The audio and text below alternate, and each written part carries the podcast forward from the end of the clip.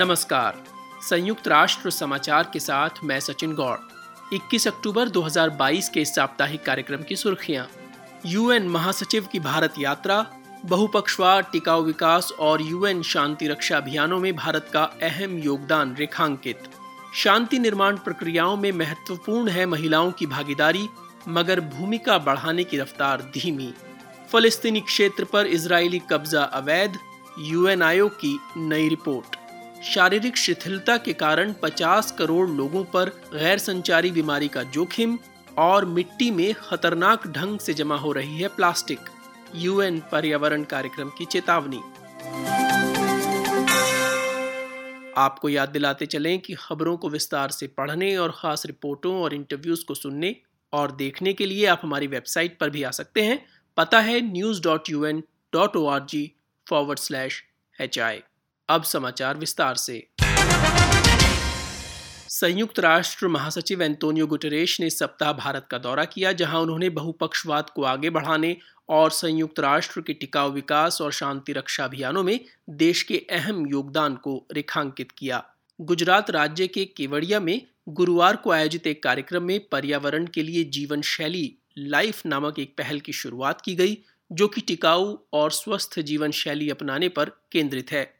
इस अवसर पर यूएन प्रमुख ने अर्थव्यवस्थाओं और जीवन शैलियों में ऐसे बदलाव करने की प्रतिज्ञा लेने को कहा जिससे सभी लोग पृथ्वी के संसाधन न्याय संगत रूप से साझा कर सकें और केवल आवश्यकताओं के अनुसार ही खर्च करें over Overconsumption is at the root of the triple planetary emergency of climate change, biodiversity loss and pollution.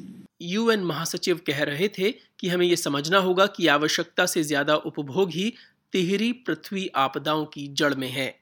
जलवायु परिवर्तन, जैव विविधता हानि और प्रदूषण। उन्होंने आशा जताई कि पर्यावरण के लिए जीवन शैली नामक ये पहल पूरी दुनिया में फैल सकेगी। अपनी यात्रा के दौरान यूएन प्रमुख ने भारत के प्रधानमंत्री नरेंद्र मोदी और विदेश मंत्री एस जयशंकर के साथ मुलाकात की और संयुक्त राष्ट्र के साथ सहयोग के लिए देश के लोगों का आभार प्रकट किया। यूएन महासचिव ने अपनी यात्रा के दौरान गुजरात के मोढेरा गाँव का भी दौरा किया। करीब साढ़े छह हज़ार की आबादी वाले इस गाँव को भारत का पहला सौर ऊर्जा आधारित गाँव घोषित किया गया है।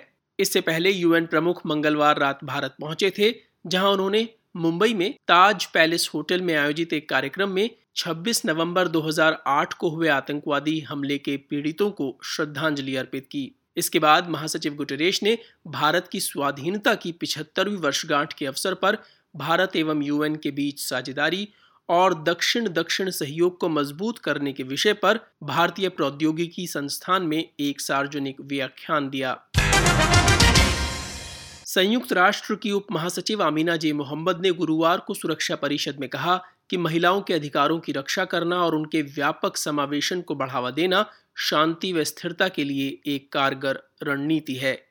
सशस्त्र गुटों की सक्रियता वाले क्षेत्रों में शांति निर्माण प्रक्रियाओं में महिलाओं की भागीदारी बढ़ाने के उपायों पर विचार करने के लिए गुरुवार को सुरक्षा परिषद में एक बैठक हुई, जिसे संबोधित करते हुए यूएन उप महासचिव ने ये बात कही।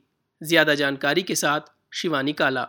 वर्ष उन्नीस और 2019 के दरमियान लैंगिक समानता वाले प्रावधानों वाले शांति समझौतों की संख्या 14 से बढ़कर 22 प्रतिशत हुई। पाँच में से चार शांति समझौतों में अब भी लैंगिक पहलू की अनदेखी होती है। उससे भी ज़्यादा इस अवधि के दौरान औसतन तेरह प्रतिशत शांति वार्ताओं में महिलाएँ शामिल रहीं। छह प्रतिशत मध्यस्थकार रही हैं और प्रमुख शांति प्रक्रियाओं में छह प्रतिशत हस्ताक्षर करता रही। उप महासचिव आमीना जे मोहम्मद ने कहा कि यूएन महासचिव एंतोनियो गुटरेश ने महिला अधिकारों के अगले दशक के लिए पाँच रूपांतरकारी कार्यवाही को रेखांकित किया है और देशों से उन पर तेज़ी से अमल करने पर भी ज़ोर दिया है। महिला कल्याण के लिए सक्रिय यूएन एजेंसी यूएन विमेन की कार्यकारी निदेशिका सीमा बहौस ने अपने संबोधन में महिला मानवाधिकार पैरकारों की तकलीफों का संदर्भ दिया, जिन्हें अपने समुदायों व पृथ्वी की खातिर अपने जीवन ही दांव पर लगाने पड़ते हैं। संयुक्त राष्ट्र द्वारा नियुक्त एक जाँच आयोग ने गुरुवार को एक रिपोर्ट प्रकाशित की है, जिसमें कहा गया है कि फलस्तीनी क्षेत्र पर इसराइल का कब्जा, अपनी स्थायी प्रकृति और इसराइल द्वारा क्षेत्र को जबरन अपनी सीमाओं में मिलाए जाने वाली नीतियों के कारण अंतर्राष्ट्रीय कानून के अंतर्गत अवैध है। एक रिपोर्ट के साथ यूएन न्यूज़ हिंदी के प्रमुख महबूब खान। तीन सदस्यों वाले इस जाँच आयोग की ये पहली रिपोर्ट है। आयोग ने इस मुद्दे को संयुक्त राष्ट्र की सर्वोच्च अदालत, द हेग, स्थित अंतर्राष्ट्रीय न्यायालय, आईसीजे को सौंपे जाने पर ज़ोर दिया है। आयोग ने ज़ोर देकर कहा है कि अंतर्राष्ट्रीय कानून के तहत युद्ध काल में किसी क्षेत्र पर कब्जा किया जाना एक अस्थायी स्थिति होती है।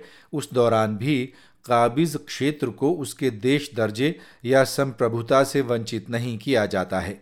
इस जाँच आयोग की अध्यक्ष नवी पिल्लई ने कहा कि यूएन महासचिव और सदस्य देशों द्वारा हाल ही में दिए गए वक्तव्यों में स्पष्ट रूप से संकेत दिया गया है कि किसी एक देश द्वारा किसी अन्य देश के इलाके को एक तरफा रूप में छीना जाना अंतर्राष्ट्रीय कानून का उल्लंघन है, इसलिए ऐसी कार्रवाई प्रभावहीन है।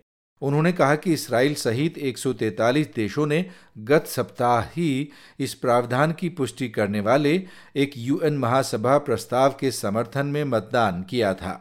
नवी पिल्लई ने कहा कि अगर इस सिद्धांत को सार्वभौमिक तरीके से लागू नहीं किया जाता है तो संयुक्त राष्ट्र चार्टर का ये प्रमुख सिद्धांत बेमानी हो जाएगा और इनमें इसराइल द्वारा कब्जा किए हुए फिलिस्तीनी इलाके भी शामिल हैं। जाँच आयोग ने यूएन महासभा का आह्वान किया है कि वो अंतर्राष्ट्रीय न्यायालय से फिलिस्तीनी इलाकों पर इसराइल के कब्जे के कानूनी परिणामों के बारे में तत्काल रूप में सलाह के लिए अनुरोध करे। विश्व स्वास्थ्य संगठन की एक नई रिपोर्ट में चेतावनी जारी की गई है कि 2020 और 2030 के बीच 50 करोड़ लोगों के हृदय रोग, मोटापे, डायबिटीज़ और अन्य गैर संचारी बीमारियों का शिकार होने की आशंका है। इसकी एक बड़ी वजह होगी शारीरिक शिथिलता। यूएन स्वास्थ्य एजेंसी ने चेतावनी दी है कि शारीरिक रूप से सक्रिय न होने और सोफे पर बैठकर ही दिन व्यतीत करने की एक गंभीर कीमत चुकानी होगी। स्वास्थ्य देखभाल के लिए हर साल 27 अरब डॉलर। एक सौ चौरानवे देशों से प्राप्त आंकड़ों के अनुसार इस क्षेत्र में प्रगति की रफ्तार धीमी रही है।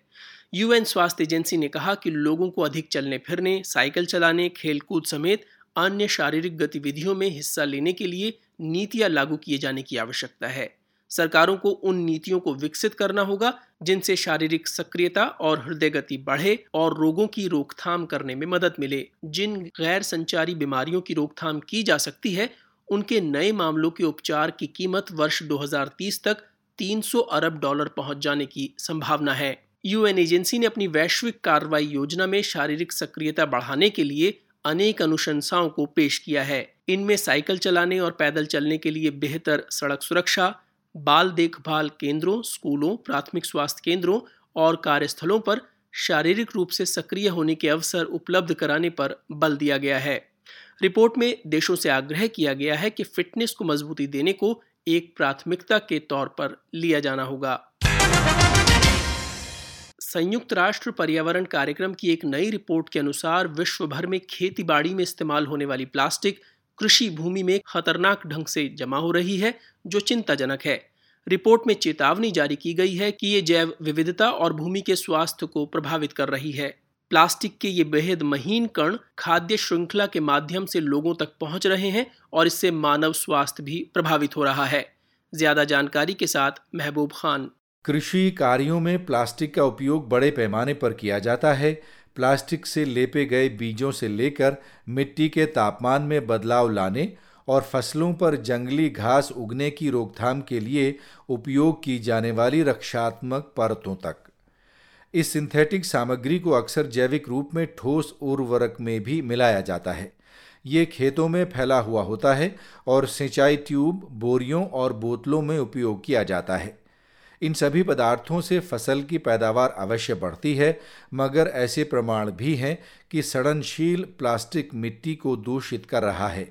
रिपोर्ट में चेतावनी दी गई है कि ये प्लास्टिक जैव विविधता व भूमि के स्वास्थ्य को प्रभावित कर रहा है। इसके अलावा, कुछ प्रकार के उर्वरकों में माइक्रो प्लास्टिक का भी इस्तेमाल किया जाता है मगर प्लास्टिक के ये बेहद महीन कण खाद्य श्रृंखला के माध्यम से लोगों तक पहुँच रहे हैं और इससे मानव स्वास्थ्य भी प्रभावित हो रहा है। यूएन पर्यावरण एजेंसी के विशेषज्ञ बताते हैं कि समय बीतने के साथ प्लास्टिक के बड़े अंश टूटकर पाँच मिलीमीटर से भी छोटे महीन कणों का रूप ले सकते हैं और रिस कर भूमि में पहुँच सकते हैं। ये माइक्रोप्लास्टिक धरती के भौगोलिक ढांचे में बदलाव ला सकते हैं, जिससे उसकी जल संचय क्षमता सीमित हो सकती है। तो आज के इस कार्यक्रम में बस इतना ही। सचिन गौड़ को अनुमति दीजिए। नमस्कार।